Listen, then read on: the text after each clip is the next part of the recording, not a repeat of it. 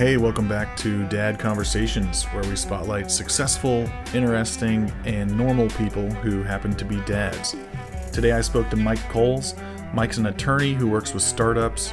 We talked about how wealth and poverty affect happiness, the need for gratitude, the joy of cooking, doing his family's taxes as a 12 year old, drawing maps freehand, discipline, the importance of art, a story about one of his clients who's a well known media producer who should have hired an attorney a lot sooner, and a lot more. We began our conversation with a 20 minute chat on his startup that connects parents and their kids who are separated by distance, and uh, then we went into his life story.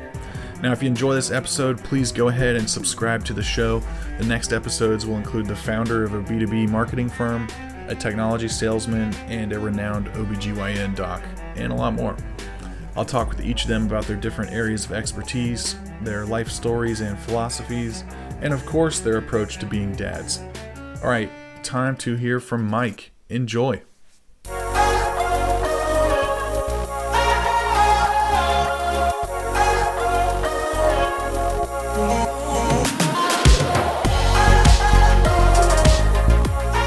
Mike, thanks for being here, man. Hey, thanks for having me. So, you have built an app that connects you to your child who you're able to read him books uh, long distance, right? Can you tell me a little about that? It sounds like a fascinating idea. Yeah, so uh, the basic idea of the app is how do I continue that kind of experience that you get when you sit down with your your kid or grandkid and you read that bedtime story and it's sort of the end of the day and it's a nice way for the the child to to have that closure, right? And then when you're not there, how do you achieve that? And there are a number of ways, especially as I've gotten into just telling people about the app, there are a number of workarounds that I've seen people have created over the years. But those workarounds are really just that, right? And so I thought, how can I make this something that really feels more integrated and more polished as an overall experience for the kid so that they're coming back to it time and time again. And then as the as the adult reader how am i getting that connection and that satisfaction and warmth that you get when you're doing it in person? I wanted to make sure that that platform created both of those right? And and so the idea being that particularly because of the way mobile devices work i said you know i could create a system that allows you to create the content by just reading out loud into your phone and recording it like a voice memo. But then through the app's functionality, we actually sync your voice to the text on the screen and the text is highlighted so that you're getting this more interactive experience with the kid at the same time. And then we paginate the content so that the kid also has that sense of you know, and you know this, right, with kids, that they want to control the device. And so we had to give them some functionality that let them do more than just stop, start, right? We want to have them pick the page, pick the book, and have it all integrated into a single platform. And so that's what Choose Your Reader is. Wow, sounds cool. And I love how this is applicable to so many people, whether a parent is traveling, whether a parent is is uh, separated, you know, living across town or across the world or deployed or whatever. Um, great way to connect. Yeah. So the idea was to make it as simple as possible, right?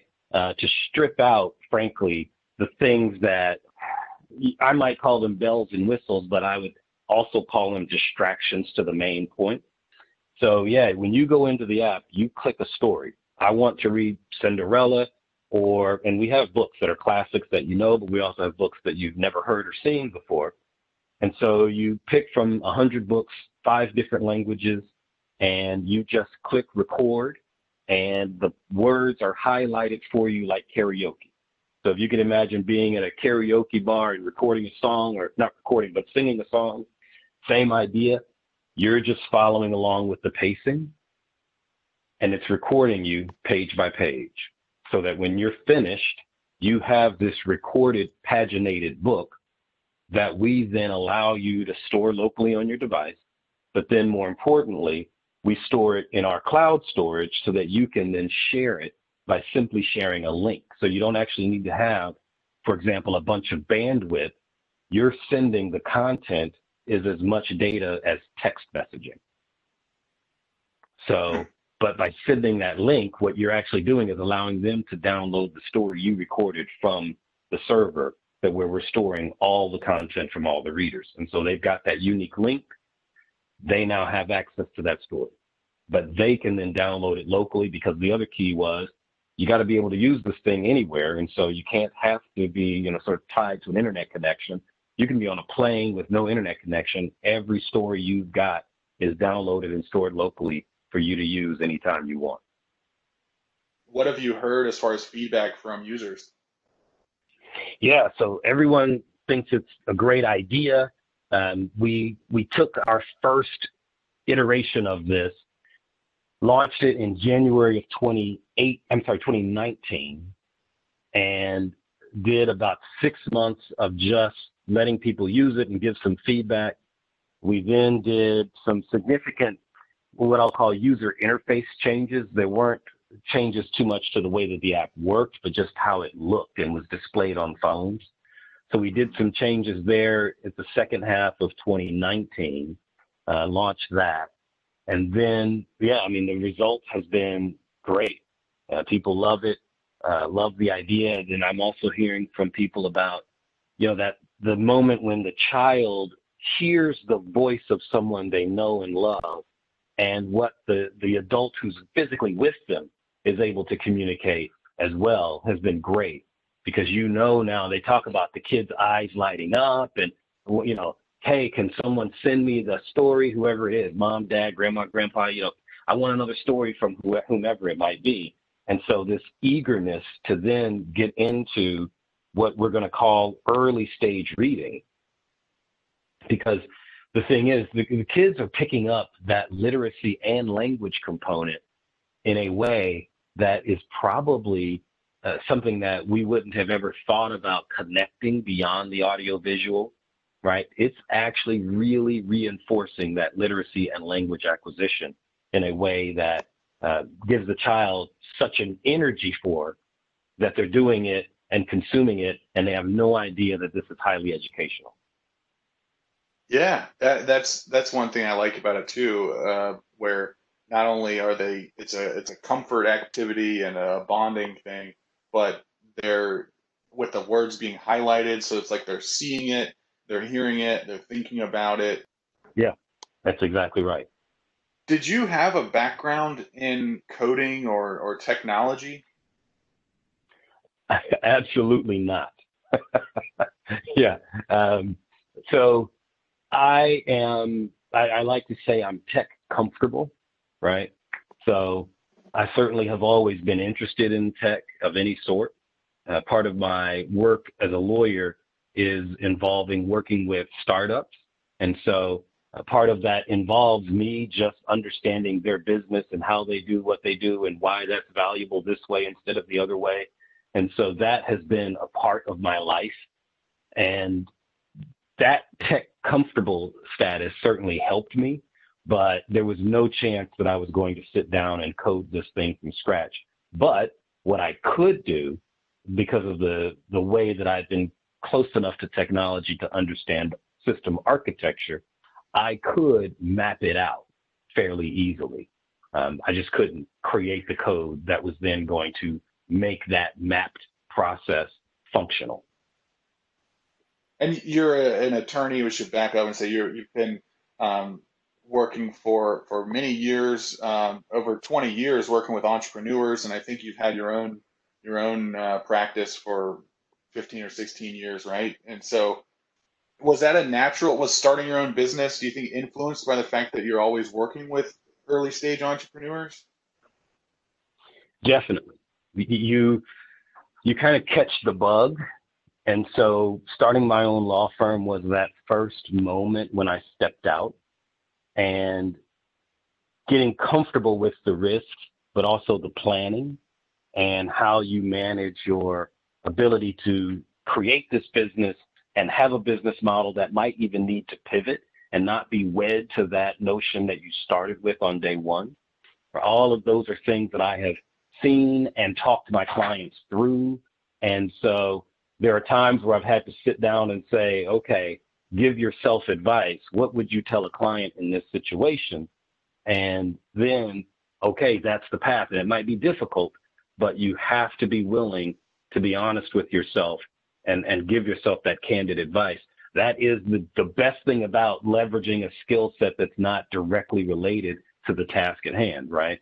So if I had been a coder, then I would be very much deep in the coding. But by virtue of being more on the business and legal side, it gave me a chance to turn the coding over to someone else and then to perform my traditional functions in this business space instead. Specifically with this um, second business, starting an app um, after working with entrepreneurs and kind of being in the in the game for many years, like, is there any whether it's tools, uh, people, books, organizations that have been particularly helpful as you've kicked off this second uh, business? Absolutely, yes. So I would say the, the one organization I'll talk about that was tremendously helpful for me to get initial feedback was a group called 1 Million Cups. And I don't know if you're familiar with them, but um, they are, there's a group called the Kauffman Institute, and they have around the country these entrepreneur discussion groups, and they happen in the morning, uh, Wednesday mornings, and you basically apply with your business concept. You get up there in front of a room full of people who are entrepreneurial in their mindset, if not actual entrepreneurs, uh, and and then you can pitch. But the pitch is partly your ability to refine what you're doing Really, the value of that comes in the second half, which is when these people give you feedback. And the feedback varies from, have you thought about this issue or about this way to leverage your platform, all the way to, hey, I'm looking at your product and I understand what you're doing, but as a user, this is what I need and I don't see how to achieve that. Um, they give you ideas on marketing.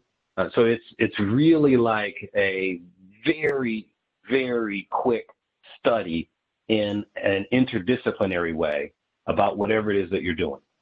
And so if you're prepared when you go in with an understanding of what you have and what you're trying to do, when you leave, you will be even more prepared because you will have gotten real live feedback from a bunch of people who, like I said, come from a bunch of different backgrounds.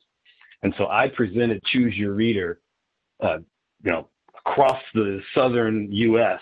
Um, basically, I did it where you're located out there in Raleigh. I did it in uh, RTP, uh, and I did it all the way over in Sacramento, California. So um, basically, taking the opportunity to kind of create this little road show for a few months and just say, hey, here's what I've got. What do you think? Um, now, fortunately, they've moved to an online platform. So really, if someone wanted to do that, they could jump online without having to even worry about how to get from A to B. Uh, so I think that's also pretty cool as well. So if if that were the only thing I ever did, it would have been tremendously valuable, and I'm certainly glad I did. That's cool. So is it like an accelerator or you know startup boot camp or something? Well, because it's only in that one, you know, maybe an hour or two that day, right? So it's not a long-term engagement. It is really a an opportunity to present in this moment. Here's what I have. What do you think? Give me quick feedback. Now, you might make some contacts and connections that ultimately uh, you use to go forward. For example, I ended up meeting someone who does a bunch of user interface and user experience modeling. And they're the people, after I had collected all of this feedback, that I worked with, and, and we did the second generation of the app.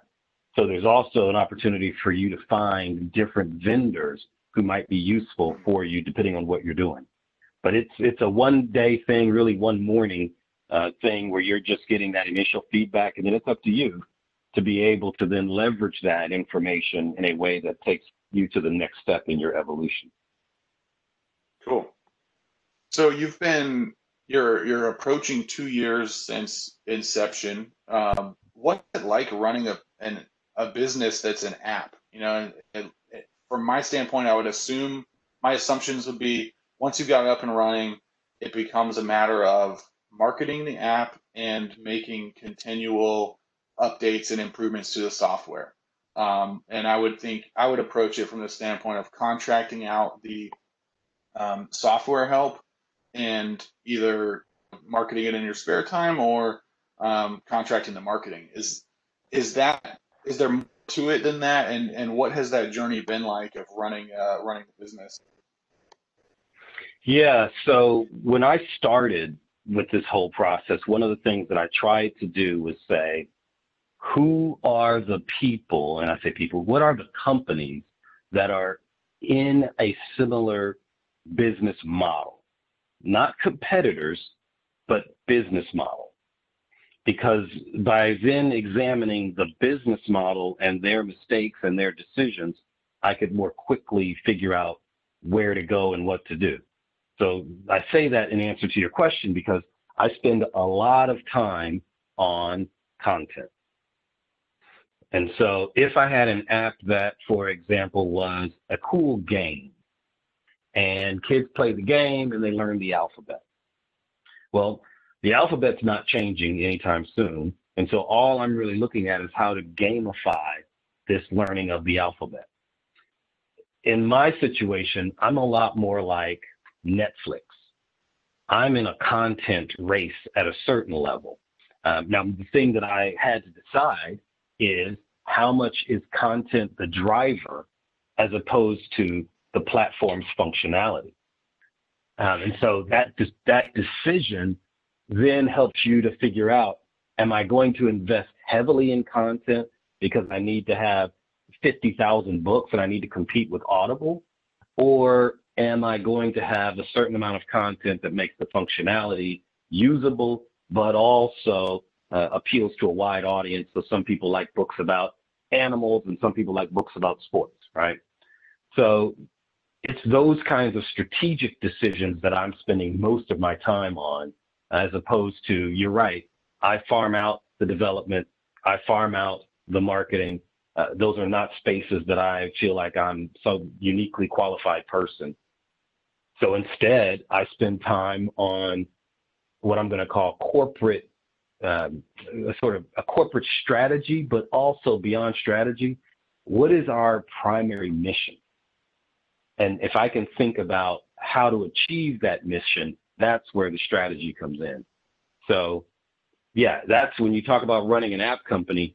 Yeah, the, the piece that I do is applicable no matter what you've got. If you've got a company that sells shoes or sells jets, you still need to have a sense of mission and purpose and then a strategy to align with that mission and purpose. Yeah, I like that. Um, you've got a lot of opportunities there. Um, it's called Choose Your Reader. That's right. Is that right? And it, I'm assuming it's available in uh, Google Play and Apple App Store. Oh yeah, yeah. If you go to either one of those and search for Choose Your Reader, pops right up. And um, yeah, we got a free trial going as well, so you get to check it out, uh, get a sense of how it works. And yeah, it, and it's not terribly expensive. I mean, that's one of the things I also wanted to do is to focus on making the the back end operation as lean and as responsive to the real needs of consumers so that we didn't have a lot of excess uh, sort of cost weighing down the business, which then means we can actually deliver it for a lot less than you might imagine. So it costs $50 per year for unlimited reading, recording, uh, sharing, storage, all unlimited for that price. Cool. I like it. I like your approach too to say like, hey, we don't need to build out a million features right now because that's only going to add costs. And and truth is, most users only use a very you know ten or fifteen percent of the features available. So uh, smart to kind of build those as as you need them, not before you need them. That's right. Yeah, and and one of the lessons that I learned in that process I mentioned with the the Kauffman Institute was be responsive to the market so that you're not, for example, deciding this is what the market will want and investing so much in that and then delivering it only to find out the market says, you know what I really just want is the ability to do that, this one thing, and you didn't spend any time on that. Mm-hmm. So, yeah, be able to be responsive, but there's the there's always a second side of that coin, which is you're never going to be able to build something that does everything that everyone wants. And so you don't build that because that's never going to exist. Uh, you you give the market what you believe you can deliver, and then you look at what the market is asking for and decide is that really part of our mission. And if it is, great, we can look to incorporate it. But you know, people have asked me questions like, well, can I create my own story and put it into your app? And to do that from a purely functional standpoint is so incredibly different than anything else we're doing that it's not really part of our mission. And so while you certainly might like that feature, that one little feature, uh, that's someone else that's going to be doing that app. That's not Choose Your Reader. Gotcha. Yeah, I like that. So an, an educated uh, approach to the lean startup idea. Yeah, that's right. Hey, before we go into nope. your uh, profile and origin story, I'd love to get any advice that you have that you'd want to share with someone else who's kind of in your shoes maybe three years ago as the idea is starting to hit them. They're thinking, hey, I see a need. I think I could build out an app that's going to um, that need and you know could have some some opportunity above it what would your advice be to someone who's in that situation so selfishly i would say call a lawyer but uh, so but the, the reality is before you even do that figure out don't worry about access to money uh, i hear so many people that start with that question right they say how much does this cost? I don't think I have that much money, and so I can't do it. The, the market need will really help you identify whether or not there's cash available to get you there. So don't bog yourself down with this impossible task of raising money yet. Instead, figure out what is the market doing today to solve this problem? Because if they're not doing anything to solve the problem today, is it really a problem? And if it is a problem, you're going to have to work to convince them. So, for example, you know, you look back at, I'll, I'll use Uber as an example and Lyft, the, these rideshare platforms. The consumer was dealing with the issue already, whether it be call a friend or call a cab or take the bus, right? Walk, whatever you need to do. So there was a solution they just had to decide how much were people willing to spend for a solution that was slightly different and in their minds better. What they also did, and this is another thing to think about, is when you're trying to figure out solutions, think about someone who's got a problem that is the solution. So again, taking Uber as an example, they had people with cars and they were doing nothing with these cars. And now they're saying, I have a way for you to leverage this asset and make a little bit of money. And you'll do that by helping these people who need a ride. Similarly, when I built Choose Your Reader, one of the things that I was very much aware of is there's this universe of people who are actually like me when I started, which is a dad who read bedtime stories to his kid and occasionally made up bedtime stories as well. And so there are all these stories out there that are getting no airtime. Um, one of the things that we've done in our model is I'm now not just an app developer, I am also a content publisher. So what I'm doing is I'm marrying these people who have created content with these parents and grandparents and family members who want content to read and these kids who would love to have this content read to them. And we have created a model where the, the typical book takes thirty to forty thousand dollars and 24 months to get one book on one shelf in one store. We're able to do one book, 30 to 45 days, $1,000. It's in 160 countries. So that's cool. I'm not just solving the kids want books problem. or the parents want books to read to kids, or the parents who are disconnected from a kid physically want to connect in a more meaningful way. I'm taking all of them and I'm basically also saying, by the way, there's all this content that is actually trying to reach you and it can't because you didn't go to the right store or go, or go down the right aisle or look on the right the right page on you know Amazon or whatever it might be. We're finding the content and we're bringing it to you as well and making it actionable for you to use that content to educate and build relationships.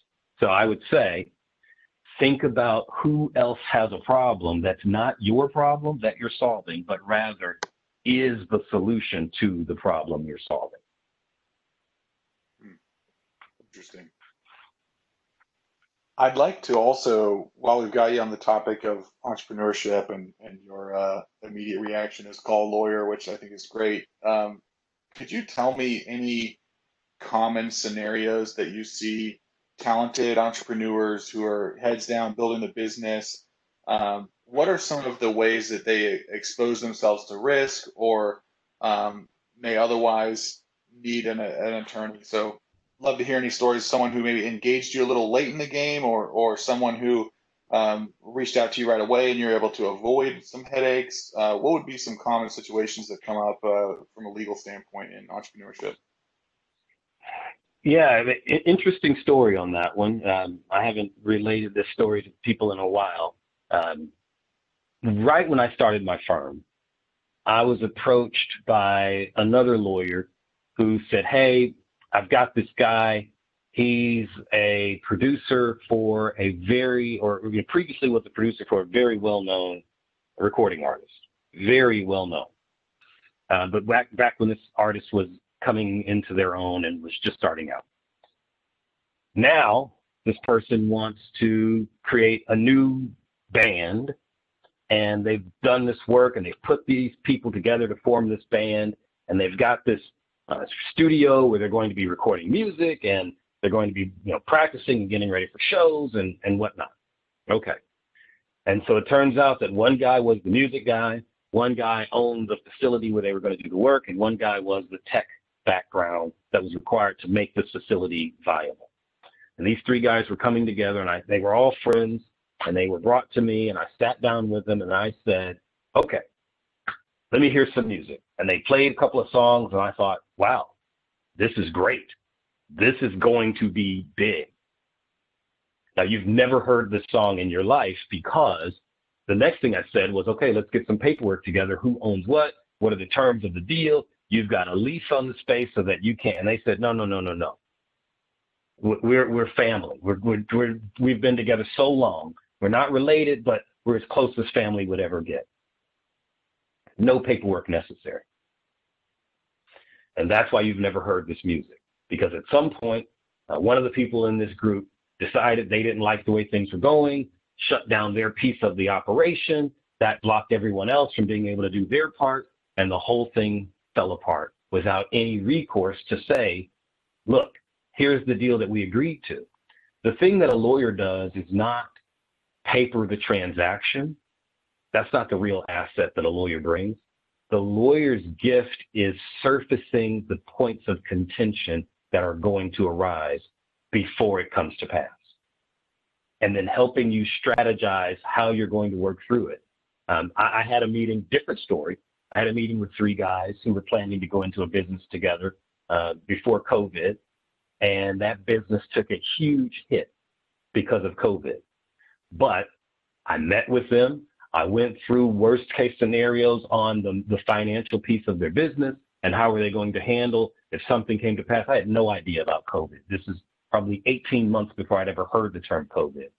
But I asked them, what if there was some catastrophic event that came to pass that diminished your ability to operate for a significant window of time? What are you going to do? We talked through it. They agreed on a path forward. COVID hit. They had resolution built into their structure that they could go back to and lean on. And so there was no arguing about it because they had already hashed it out in good times so that they were happy to move forward in bad times. And today, they have actually rebounded, and now this business is doing better than it was a year ago. That is cool. And I like what you said about getting the thinking through the worst case scenarios and playing it out in advance, uh, what could happen, and and talking about points of contention that everyone when when everyone's full of uh, dopamine and excited about starting the business, uh, everything's gravy, right? But you're thinking, hey, I've been here before. uh, this isn't my first rodeo, so uh, let's talk about what could happen. And and that That's I right. think that provides like some peace of mind, so that when things don't go perfectly according to plan, the entrepreneur can say, you know what, we've already planned for this. I know X Y Z's um, the the protocol if we get to that point, or this is how we would dissolve or this is how you know they've already planned it all out so um hopefully right. it limits uh later litigation and uh and heartache so and you get a sense of temperament right i mean having and running and starting a business is a question of temperament as much as it is anything else and so let's have uncomfortable conversations with your co-founder because you're going to want to see how they respond in moments of emotional, psychological, intellectual stress. So Very when I say to them something they don't like, what is their response to something they don't like? Is it talk through, think through, I need a moment? Or is it slam down the, the pen on the table and walk out of the room and then come back in five minutes and say, okay, I've calmed down? And I'm not saying that that second option means don't go into business. I'm saying in either case, ask yourself, am I willing to deal with that for the next 10 to 20 years? Mm. You know, remind, I'm reminded of um, in my previous role working on large, very large, complex deals um, for my my company, where we provide a all new uh, architecture of products and software, and we would bundle that with large uh, services, and the services could be transactional or managed services where we're operating someone's IT environment and uh, optimizing it, and their contracted um, service level agreements and and penalties and uh, and the saying was always great contracts make great partnerships if you think yep. it through in advance plan for it and, and then everyone knows what the plan is to execute and and when you don't it's clear and and uh, everything tends to work a little better. so that's exactly good point. It. All right, I think we've beat that horse enough. So let's uh, let's get to know you a little better, man. Mike, I'd love to hear uh, where did you grow up? What type of kid were you, and what were some of your interests? Yeah, so I grew up in Ohio, uh, in in Dayton, Ohio specifically. So kind of a I didn't know it at the time, right? When you're a kid, the world as you lived it is the only world that there ever is. But later in life, I learned, yeah, that was a, a Rust Belt community that was struggling with a lot of the issues that you still hear about today in terms of jobs and manufacturing. Um, so it was the, but it was an experience for me where not knowing that there was this other world, right? My access to the other world would have been purely from a sort of pop culture and media that I would have consumed, like TV or magazines. And so that was still mm. to me foreign. And so it didn't impact me as a loss uh, because to me, those were just, uh, it was almost fantasy land. So growing up, you know, fairly poor, uh, one of the things that we were able to do though is find ways to really enjoy time without the the necessary expense and the extravagance that comes along with some of the stuff I see now. Um, that was important. And so, you know, I had divorced parents, but both active and involved and available to me. And so that was a, a fundamental part as I went through my own divorce years later was to realize how much it mattered, how much access I had to my father, even though he was not the custodial parent. And so then to do all that I could to make sure my son had continued access to me as well. Um, so that was kind of that that early years were all about just figuring out what I wanted to do. I was also I was a pretty smart kid, and so I had these varied interests. And I mean, you'll laugh when I tell you, but when I was thinking about what do you want to be when you grow up, and you say, okay, if you're 10 years old, maybe you want to be a fireman or a football player or something like that. Um, you know, when I was 10, I wanted to be a chef of all things. Um, and so I was probably cooking more than anybody in the house before I was 12. Oh, that's cool. And so, yeah, I just, my, I, one year for Christmas, I was, I think about 11 and my mom says, okay, what do you want for Christmas? And my big gift, my big ask was, I want a wok. Really? So, you want to stir fry? I wanted a wok. I mean, I, I, and she got me a wok. And so you got to keep in mind, this is the 80s, right? So I, you, you, when you got a wok in the early 80s, you had to season that sucker on your own. And I don't know if you know how to season basically cast iron, but I spent my wow. Christmas day seasoning a cast iron wok. Wow. Proudly. yeah, yeah, you're a different breed, man. That's cool. My so I I've got my my 10 year old can make quesadillas and um he can use the little George Foreman grill to make some, you know, grilled sandwiches. That's about it. what what else were you, what were you making when you're like 10, 11 years old? What kind of uh, items were you cooking? You remember? Oh gosh, I mean, all over the map. Um, we ha- I have a, an older sister, and if she listens to this podcast, she's going to realize the truth of what I'm telling you now. And the deal was who washed the kitchen changed every other day, right? So um, you know, she's got Monday, I've got Tuesday. She's got Wednesday, I've got Thursday.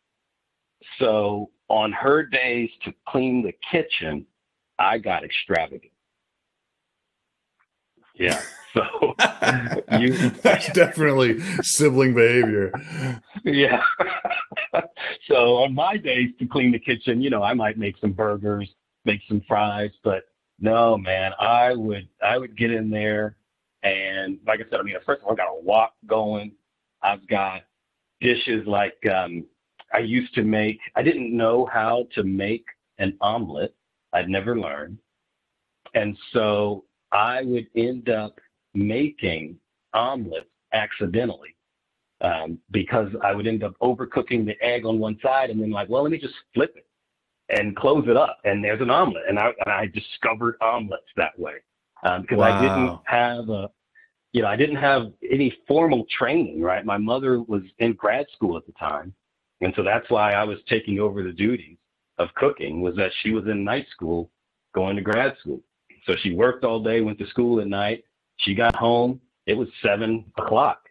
And so dinner was ready. I cooked it and it was whatever I could come up with. Um, I was all over the map. Lasagnas, sure, let's try it.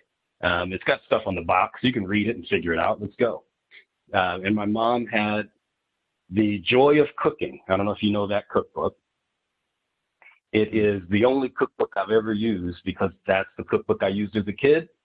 And when I got my own Hut place, that was the cookbook I bought.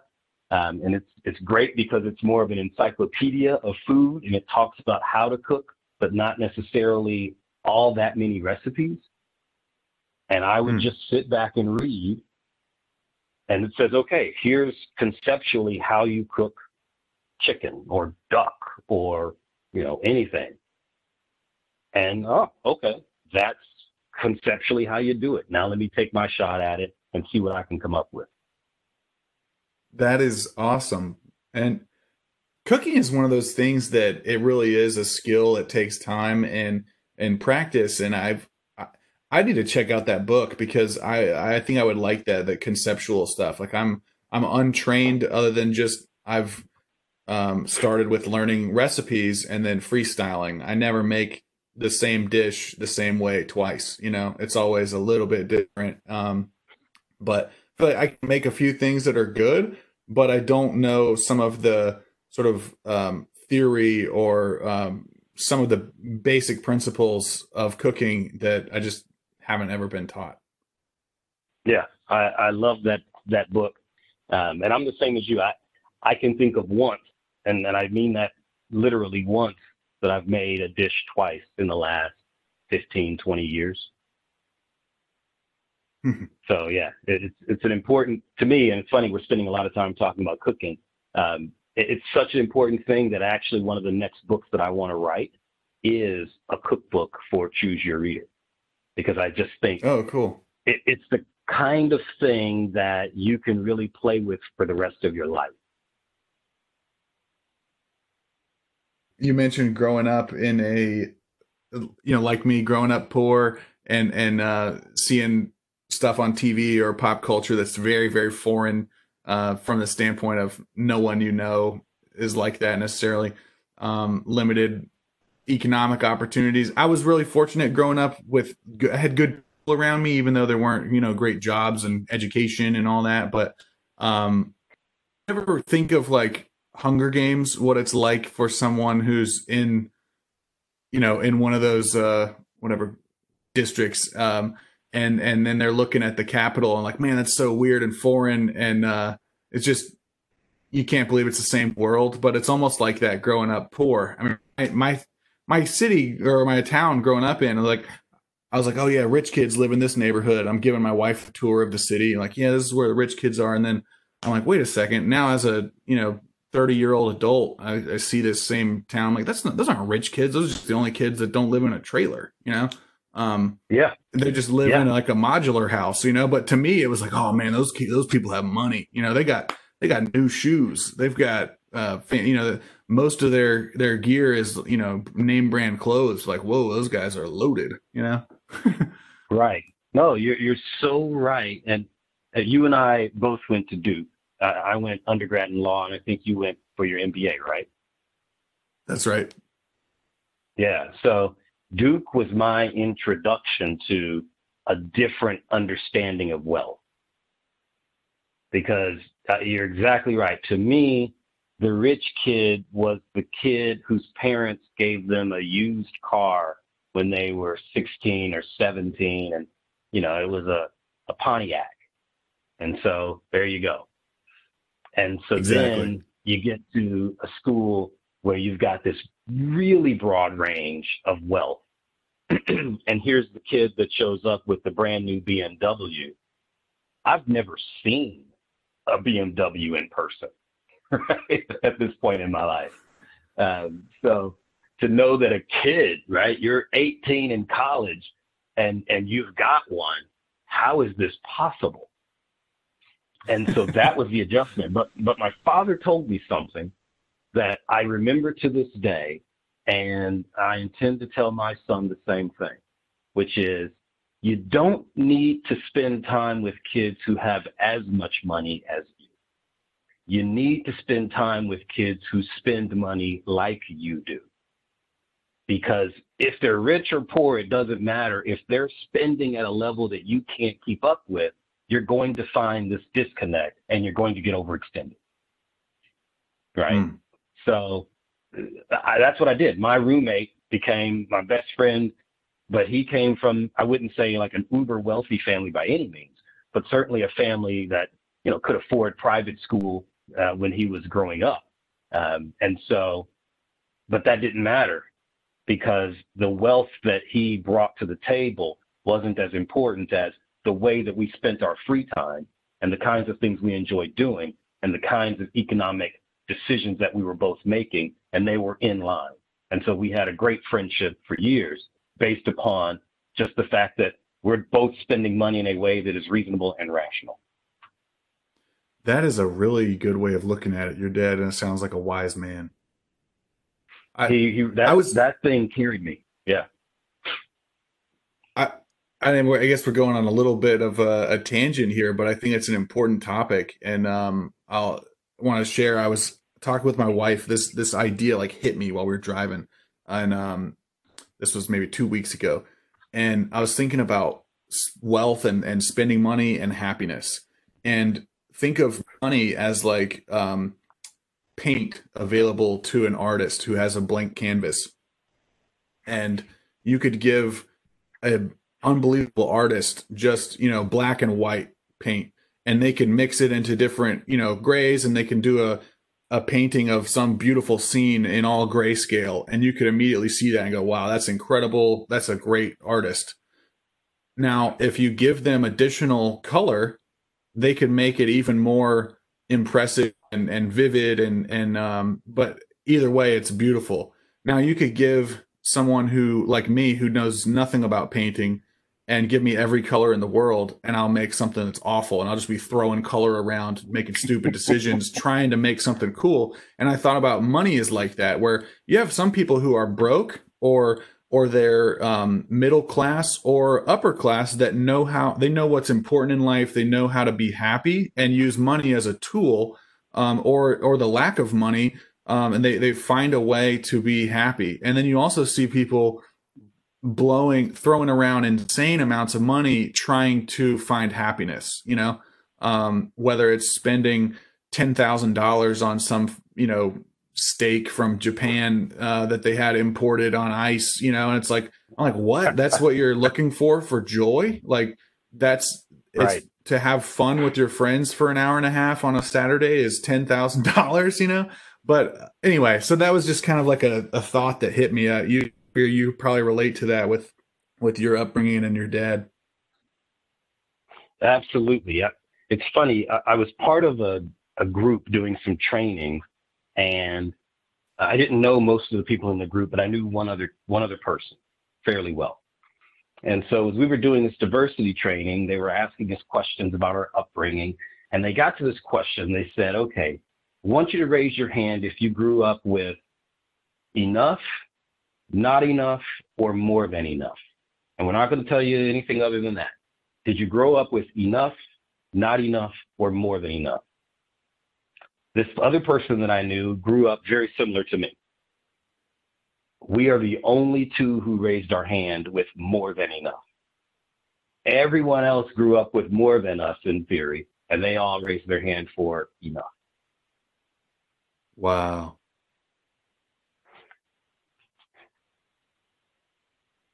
So that perspective is where it matters, right?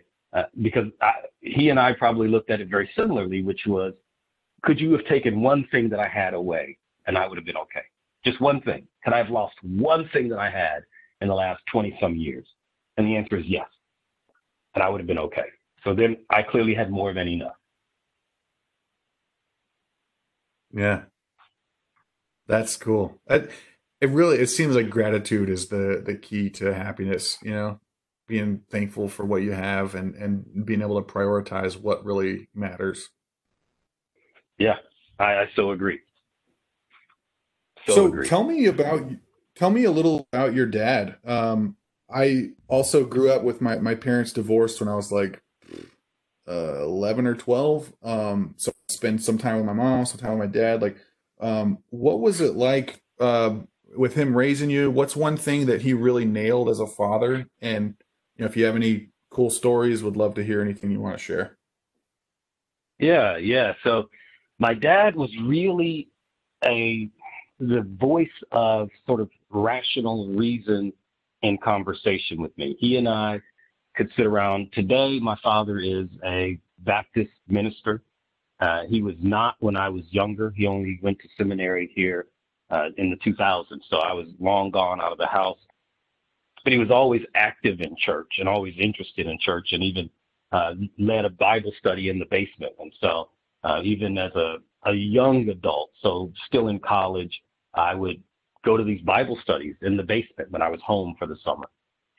And so he, because of that, what I'll call intellectualism and philosophical thinking about the world on one side, um, which is not necessarily the way you think about religion in most cases. Um, he brought those two together. And so when we were talking about anything, you could certainly, with my dad, have a philosophical discussion. And we, we do that all the time, even to this day. Uh, we talk about, uh, for example, when, when the election's happening and everything going on, one of the things that we talk about is okay, how does this look? How does this plan work in terms of where does the Republican Party go? Uh, yeah, everyone sort of jumps up and down as a Democrat, and that's fine. But he and I will sit around and talk about where does the loser go from here? And how does the loser learn something from this moment? We did the same thing in 2016 when the Democrats lost. Where does the Democratic Party go from here? So growing up with my dad, he was very much interested in having those conversations and not in a way that was uh, pedantic and, and pushing down something. He wanted to know what I thought and why. And, and that even occurred at, at an age where I was, say, 12 years old. And we would have debates. And sometimes I thought, is he taking this position just to see where I'm going to go? Or does he really believe this? And, and so uh, that was really fun. Uh, the other thing that was interesting is that, you know, as a young boy, becoming a young man, there's a lot of tension around what is manhood. And, and that is a thing that I think uh, when they talk about the absence of fathers in young boys' lives, that's what's missing. When a father isn't there, the ability to communicate and, and more importantly, demonstrate what it means to be a man. And that part of that process was interesting because one day my father said to me, and we were talking about punishment and how he intended to punish me for something. And he specifically said, It's not going to work if I hit you. That's not going to happen. And so it's up to me as the parent to be able to explain to you why I want what I want and why I'm taking the actions when I didn't get what I want. And then it's going to be up to you to decide whether you're willing to suffer the consequences that I've outlined the next time you have this decision to make. And that's it. This is a two party process and it's a continuing process forever. I'm going to set some terms that I expect.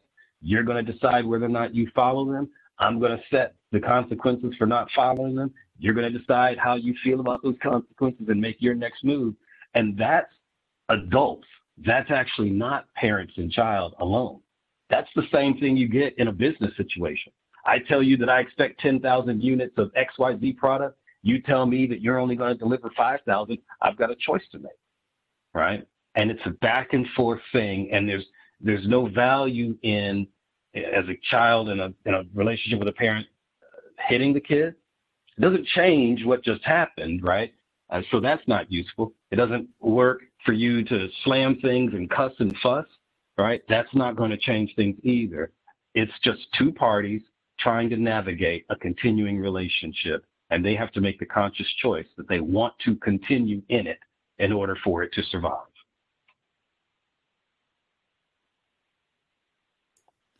I we need to add an amen to that. I mean, we could, could drop the mic right there. That's good. Just intelligent, wise parenting. Yeah, and now I'm a lawyer telling my clients the same thing. You know, I, I had a call uh, Monday uh, this week where the other side was offering my client something, and I I told my client that's not a good deal for you. And so we were on a call and they said, okay, what's your client's answer? And my response was, I have told them it's not a good deal. They have rejected your deal. And if you don't like the solution, that's fine. But they're not moving forward with anything else unless the deal makes sense to them. So your move. Good man. And um, so, but I also, I will say, just as a note to that, that takes a certain level of detachment. And so you've got to communicate that with a certain level of uh, consideration, whether it be uh, love and affection as a parent or as a business partner, either way. Um, there's a certain amount of the emotional uh, relevance that has to be brought to bear in those same conversations. So I don't ever want to suggest that you detach all of that, but rather that you can articulate it one way and then follow up by articulating how important the relationship is and why you're willing to go through this to maintain it. Yes, I'm I'm a firm believer in being like consistent and um, if we say there will be a consequence for xyz that we make that happen. But also uh, bedside manner is very important in the way that you approach it and that everything is done with you know love and and uh, respect gratitude uh, for all everyone involved yep. Here's my amen on that one. I agree. um, what? Tell me about your um time. So teenage. any any highlights from teenage years? What you were like, and then you know you you loved cooking growing up. You ended up going to Duke. Did you study like um, you know law school would be done after undergrad? So what did you study? What were your career interests early on um, after you know being a chef? Um, did you have multiple interests? Um, were you dead set on becoming a lawyer? Uh, kind of walk us through that. Yeah. So um, by the time, so again, you'll say this is bizarre, but it's it's true.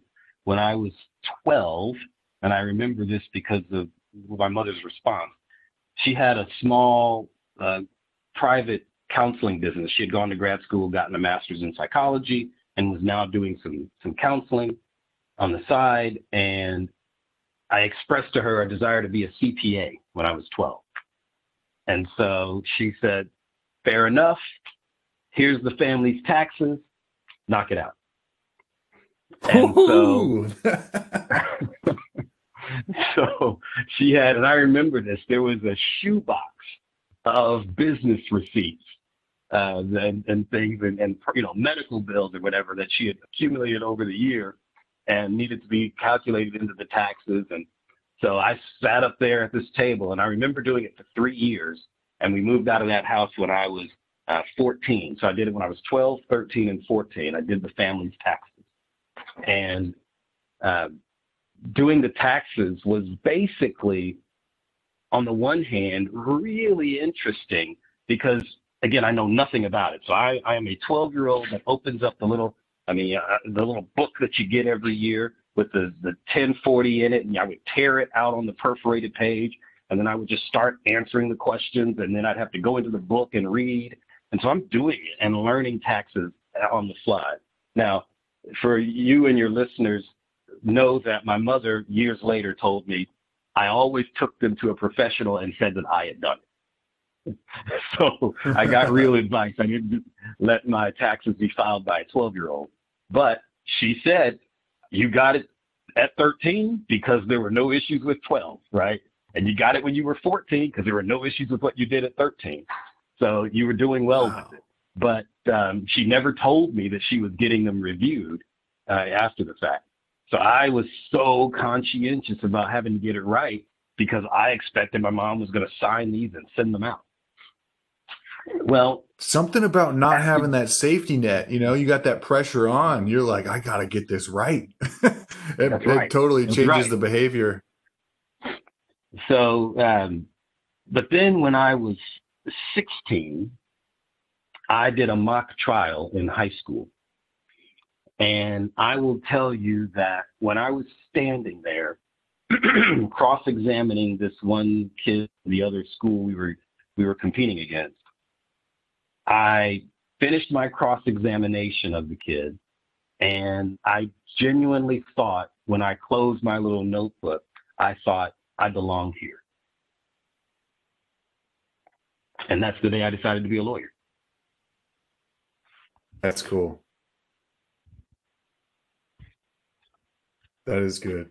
So, I, some people just have a knack for that, just being able to communicate uh, that you got to be really strong on logic and uh, you got to have a lot of uh, room for you know just storage in that brain to to memorize a ton and and be able to recall it and and uh, be applicable to read people understand i mean i uh in general i think uh attorneys aren't aren't getting uh the best media coverage and and um subjectively uh or subconsciously I probably don't have the best view of them in general, but what a demanding and challenging profession that really requires you to have so much broad knowledge to uh, apply to many scenarios.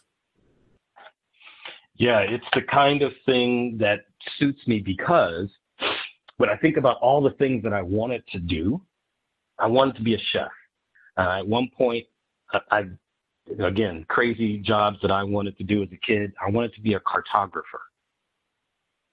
And That's why? Maps, right? I just, yeah, I just loved maps. I would, I would sit and freehand draw the map of the United States and put in all the state boundaries and where the capitals were, and and I would just do that. Um, wow. So I wanted to do that, and I wanted to at some point be an engineer. And then I wanted to be, you know, actually I wanted to be a CPA first and then an engineer. And as it turned out, being a lawyer allows me to dabble in all those things. Um, and you would be surprised, right? But there are cases on top of cases about things like how far two points are in the country. Is this location 50 miles from that location or not? And and you think uh, you know when you talk about the bad rap that lawyers get, it's when those things come up because the average person says, well, well, you know if that's 50 miles or not from this location, and then you have to be sort of primed to think, well, wait, as they say, 50 miles as the crow flies is not 50 miles as you would drive. So, um, so all these kinds of things that I was interested in as a kid have just come back into my life in one way, shape, or form as a lawyer. That's interesting. That's cool to see. Uh, tell me about something you've bought in the last year that was under a hundred dollars that has most positively impacted your life. Oh, no doubt about it. Air fryer. And I'll tell you, the reason is the air fryer that I bought has a clear window. So my son and I, we prepare food together. We talk about what we're trying to achieve. You stick it in the air fryer, and he can really actually see it happening. And and we can talk about is it ready? What do you think? You know, do we open it now? Well, the time's not up, but maybe it's ready sooner, right? And so we really here I am back to cooking, but that's one of the things that I really enjoy with him is giving him a love of not just eating, but a love of food conceptually, uh, partly because I want him to have a great diet, but also I want him to be able to think about how he puts something into his body for the rest of his life. Because once you start thinking about it that way, I don't have to talk so much about smoking specifically. I can talk more about why we put things in our body and what they do and give him the tools to evaluate, right? Because I would have never known about vaping at one, you know, it didn't exist when we were kids, right? So my parents right. couldn't have told me about vaping, but they could teach me about being conscious of what I'm putting into my body.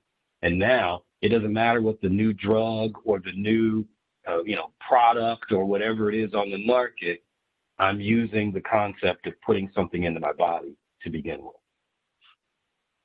Following on that point, um, you strike me as someone who makes very conscious decisions about your your health. Um, what have you found works best when it comes to um, your food and exercise? So, uh, a friend who was a, a bodybuilder told me once, "You can't outwork a bad diet." And that is the best advice I've ever gotten in that space. Um, so the net effect of that is that once you start thinking about portion control and variety and also preparation, those are the key things for me. Um, and, and, frankly, I try to communicate that to my son. Uh, I tell him, going back to your painting analogy, I tell my son that he has to think about his plate as a picture that he's going to paint. And we would never want to make a picture that was all yellow and brown. So we hmm. strive in our family for three colors on a plate, a minimum of three colors, and brown and yellow and white. Uh, we try not to count those. We look for vibrant colors on our plate. And so uh, that's that's where I've really been thinking about what I do with my own consumption is manage portions, but also manage the variety in a way that is healthy. And then you're off and running. That's an interesting way to approach it that I've not seen or heard. I like that. Yeah, I, um, I don't know. I just made it up, and he he he just jumped on it, and he he counts. He'll now come and say, "Dad, I've got four colors on my plate today." Hmm. That's good. Um, if you could have a gigantic billboard anywhere with anything on it, what would it say and why? Mm.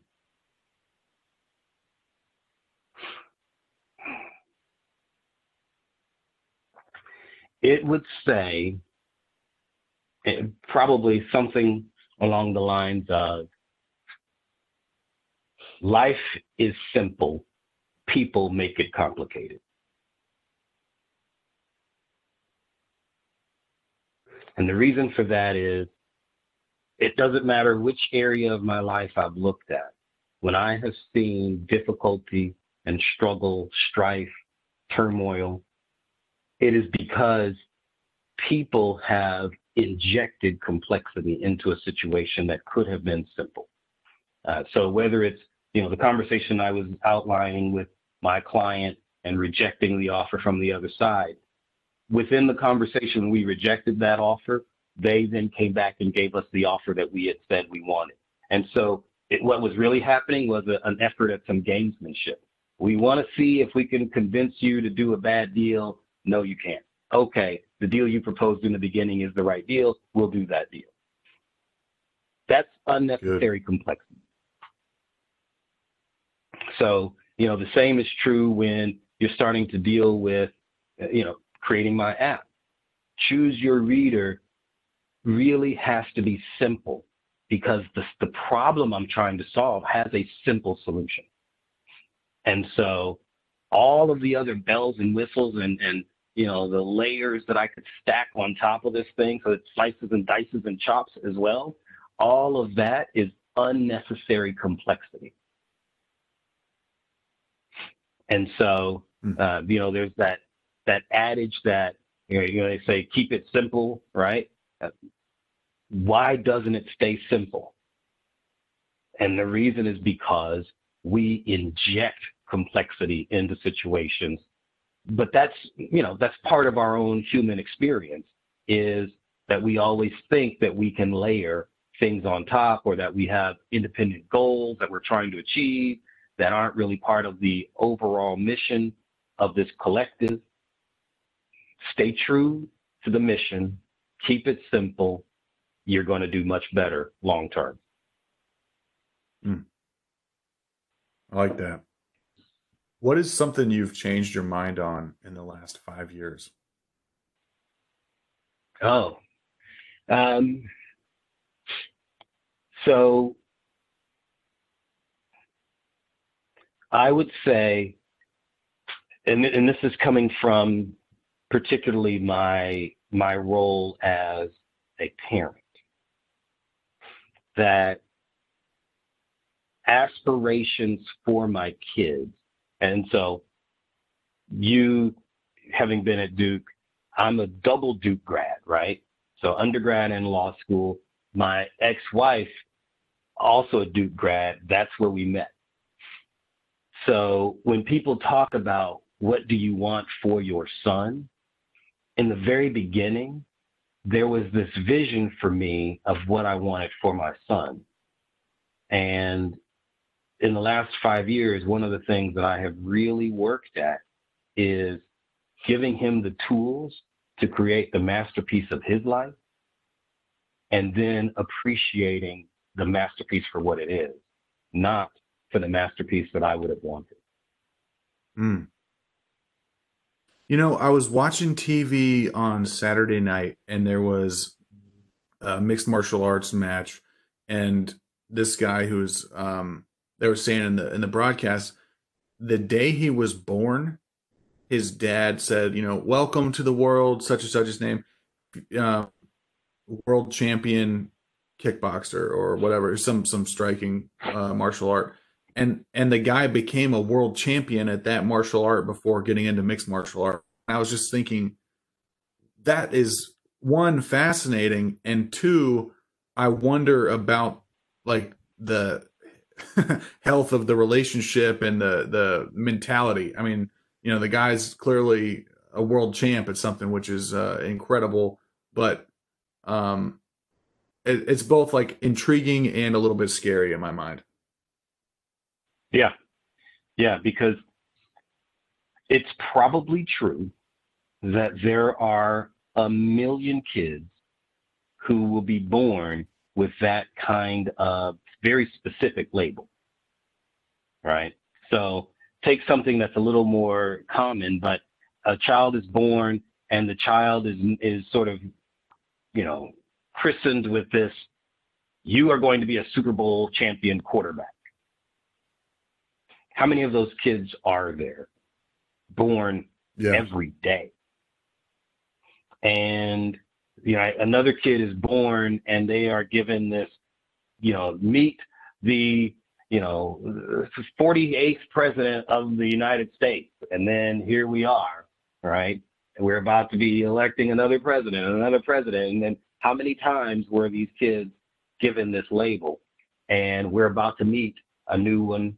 And yeah, you wonder, so what does that mean? Um, because I also have taken the position that kids come out perfect, right? They are perfect in that they are the expression of 100% of their opportunities at the moment of birth. And then mm. parents come along and they start to unknowingly chip away at opportunities.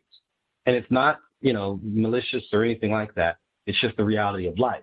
Every time you take one step left, that means there's one less step to the right you can accomplish over the course of your life.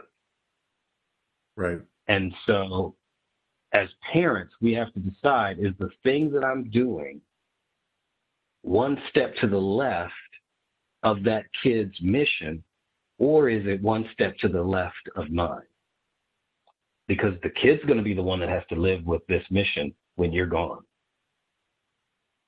What so because my I, I hear what you're saying. I think that's a very important topic.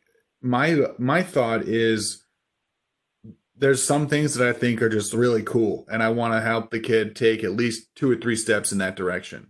But I also want to let them take a, a step or two in all directions and kind of survey the landscape and like see what they like. But I'm I mean it's no I'm not going to deny that I'm that I don't have certain biases to try and steer them in in certain ways. But I do I don't want to steer them steer them. You know what I'm saying? I mean like what what's your approach on that? Yeah, so I think of it in terms of exposure versus expectation. So if you are exposing your kid to something, that is awesome if you are setting an expectation for what they do with that exposure, uh, I might rethink that. Gotcha. I like that. So letting them sample the world in a in a guided you know sense as a parent should do, um, but letting them sample different disciplines, fields, um, topics, uh, experiences, and then not setting expectations for them uh, unless it's something they say, "Hey, Dad, I want to get really good at cooking," and we can say, "Okay, what are some goals you might want to? You know, here are some some goals that other people may have set. What would you like to set? And here's how we can work a plan to get there." Am I would I be putting words in your mouth with that approach? Is that is that how you'd go at it? Yeah, I mean, you know, I'll take you an example I had as a kid, which is playing the trumpet. I wanted to play the trumpet. So my mom says to me, That's fine. You can play the trumpet. I'm not going to buy you one because the school will loan you one for the first year. And we'll see how much you practice with it, how much you put into it. And then you've shown me your commitment to the trumpet. I'll go buy you a trumpet. I will find a way to get the money together to buy it. But what I'm not going to do is have a trumpet sitting next to a tennis racket sitting next to, you know, a pair of ice skates sitting next to right? That's not going to happen. Yeah. Man, I like your mom. So she sound you, you got a good mom and a good dad. You're a lucky man. Well, it, it doesn't feel that way when you're sitting there going, "No, mom, I really want the trumpet." yeah. But but no, it, it was the right way. It was you don't earn it after you get it. No, you earn it and then you get it. So let's get to earning. I just feel like that mentality is getting lost nowadays. You know, just like people and and part of it's growing up poor where you have to make some hard decisions like i can't buy you the skates and this toy and that toy and the um the trumpet but but there's there's wisdom and strength in that because you know as i talked to friends of mine who had no financial safety net from their parents like they were uh i should say we were um diligent if we decided to go to college we were paying for it ourselves we had all the skin in the game and so we made it happen you know um and, yep. and that that pressure to like, all right, hey, you want a trumpet, prove it. You know, um, there's just so many people who, to get back to the other analogy, just throwing paint all around and hoping the kids turn out okay, and and um, you know, a little bit of like, you know, um, discipline and struggle is a good thing for kids. That's right. That's proving, right. Proving the, ground, maybe. The the reason why sports is such a great thing for kids but so is band or mock trial or any of those other activities, is that it shows you the value of work on the front end connected with results on the back end.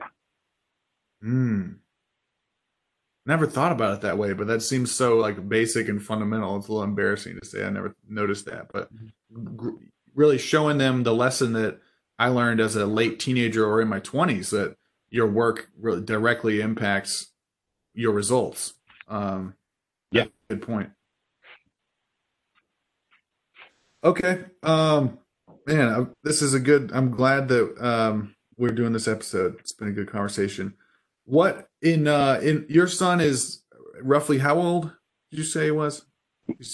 eight, eight or ten or something. Okay. Yeah. So he's he's growing and changing a lot as a as a, a child in in the last three to five years. Um, so naturally, your your parenting style is going to adapt um, constantly. But big picture, what are you doing better now as a father than three to five years ago? Mm. So now, one of the things that I'm doing better is the ability to articulate what it is that's happening, but also in a way that gives him a chance to weigh in on what he wants to have happen. And so, what we do now is, for example, um, I talk about this process with him of what activities he, he wants to get involved in. And then whether or not he wants to go to, he's in Taekwondo. So do you want to go to Taekwondo class. You're supposed to go two days a week, and you can go, you know, any of these four days, uh, the way it's set up for his class. So which day do you want to go?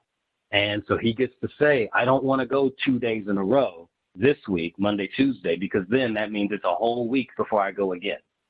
So he is he is intentionally spreading out the joy that he gets from going to this class so that it's not all going to be piled in on the first side. So then we get to talk mm about, okay, that's great, but keep this in mind as well, right? Um, you go to the class, you learn something. Are you keeping it up in the uh, in the times that you're not in class? What are you doing to maintain it between classes? So giving him a choice in what he wants, but at the same time helping him to see kind of the full landscape, but still make it his choice. That's good. and I think he enjoys that. I like that. Um, if as you look out to the future, big picture, and you can answer this in any way you want, but um, as you look to the future, tell me one thing that you feel optimistic about. Hmm. I am optimistic about the idea that people will get back to relationships in a way that makes them more fundamentally life affirming. That right now, uh, relationships are, for the most part, functional, right? Uh, you have a person with whom you might work, or a person with whom you might be in a romantic relationship or a familial relationship, and the function of that relationship is important, but it's the function that drives it. I'm encouraged by the prospect that we might be able to get to a point where we see the relationship as the valuable thing. And I, I can see that there are times where uh, social media started this this idea that you might be able to connect with people and reconnect with people and right? But then social media went the way of this commercialization.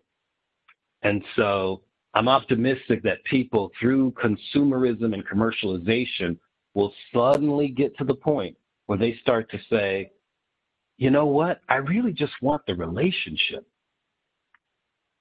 and so that's what i'm hoping we see and, and i think as people are starting to reject a bit of that commercialization of relationships, that they will start to say, how do I maintain the relationship for the sake of the relationship? Yeah, we're we're very much social creatures, and and being isolated and and, and living in a virtual world is uh, not suited to our population's health. yeah, I agree. Uh, hey, before we let you go, do you have any shows or podcasts that you want to recommend to other people to check out? Well, they're already listening to yours, so if they're listening to this, right? Um, I, so you do a great. And one of the things I want to say is I commend you on the frequency as well. Um, there are a lot of podcasts that don't have that kind of uh, sort of robust content getting generated, and you've done a great job at that. I think that's really cool. Um, Thank you. And then one of the things that I have been sort of listening to is how I built this.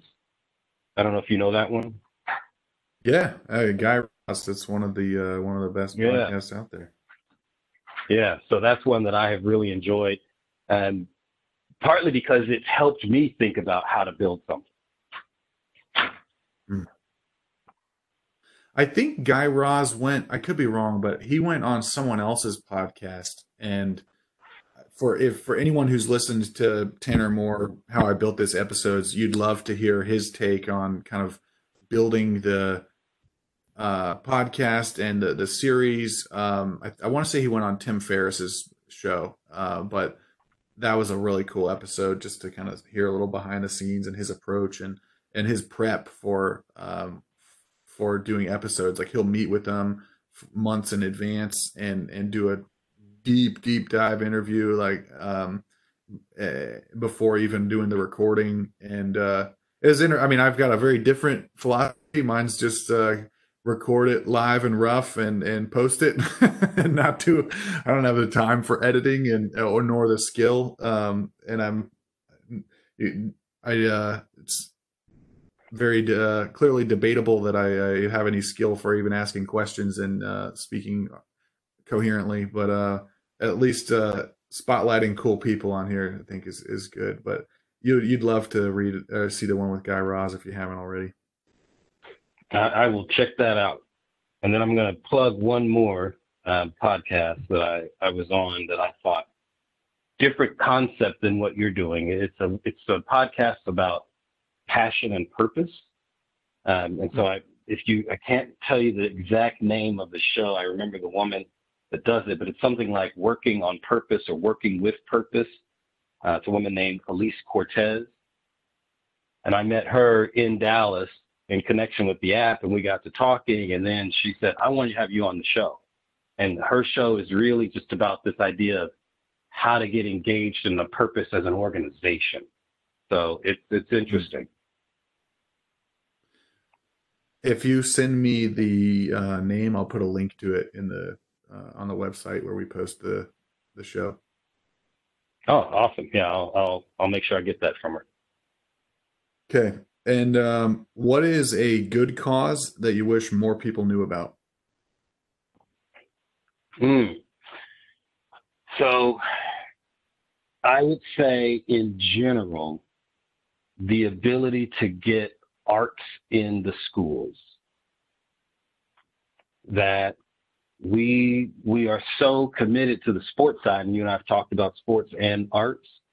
Um, if we could get more arts in schools and be sure that that kind of funding does not go away because and this is the thing that people don't think about art is about creating and creating is the essence of entrepreneurship.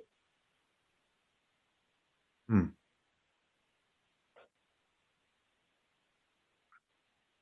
What any particular programs you have in mind when you think of arts? Because in my mind, I maybe I'm I'm 50% robot over here, but I also if I look at a budget for schools, arts would be like the first thing I'd cut, and that's coming from someone who is in marching band and um I I mean I guess just like art in elementary school and high school, like an art class to me was like the who cares, boring. But um, you tell me what I'd love to hear more about why it's uh you view that as so important. Yeah, because so um, when I, I'm going to take you to a new definition of art for the moment.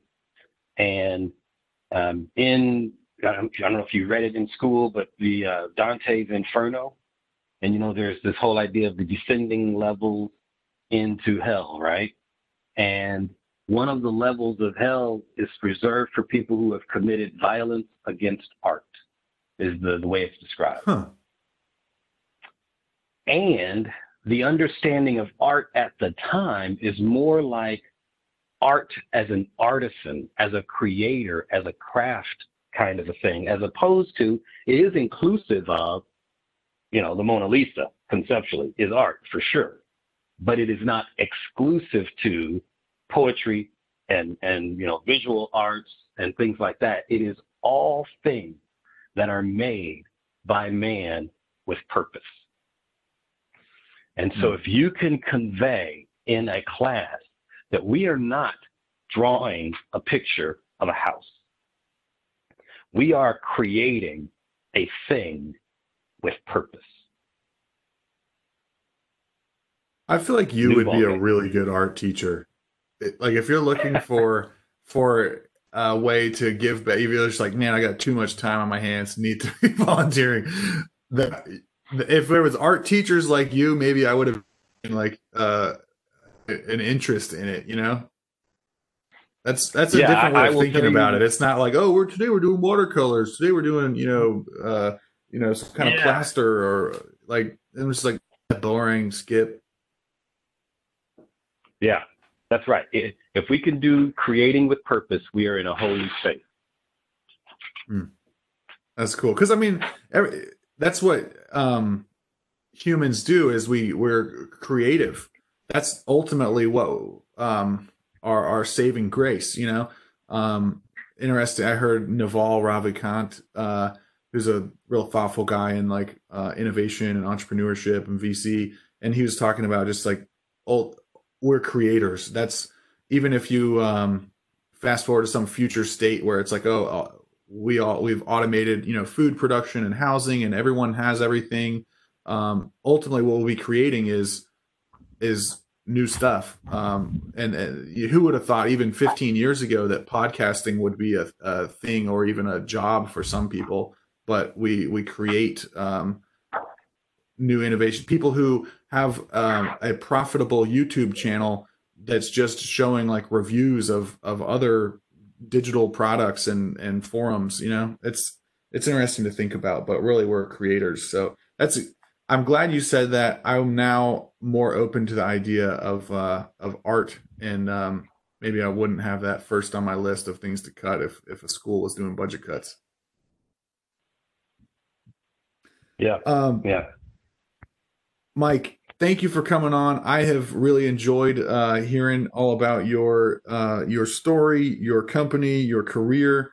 Um, for someone, maybe it's an entrepreneur looking for legal advice, maybe it's a parent or a grandparent who wants to check out your app and connect with their kid, uh, or just someone who wants to find you and, and say hi. Where can people reach you? Yeah, if you want to, you can reach me at chooseyourreader.com. And if you've got the app, there's an administrative contact inside the app which reaches me directly.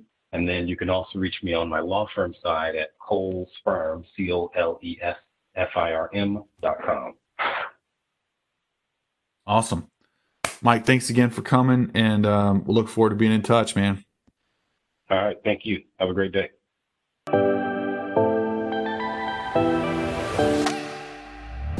Thank you for listening to the show. If you enjoyed the show, please consider telling someone about the podcast.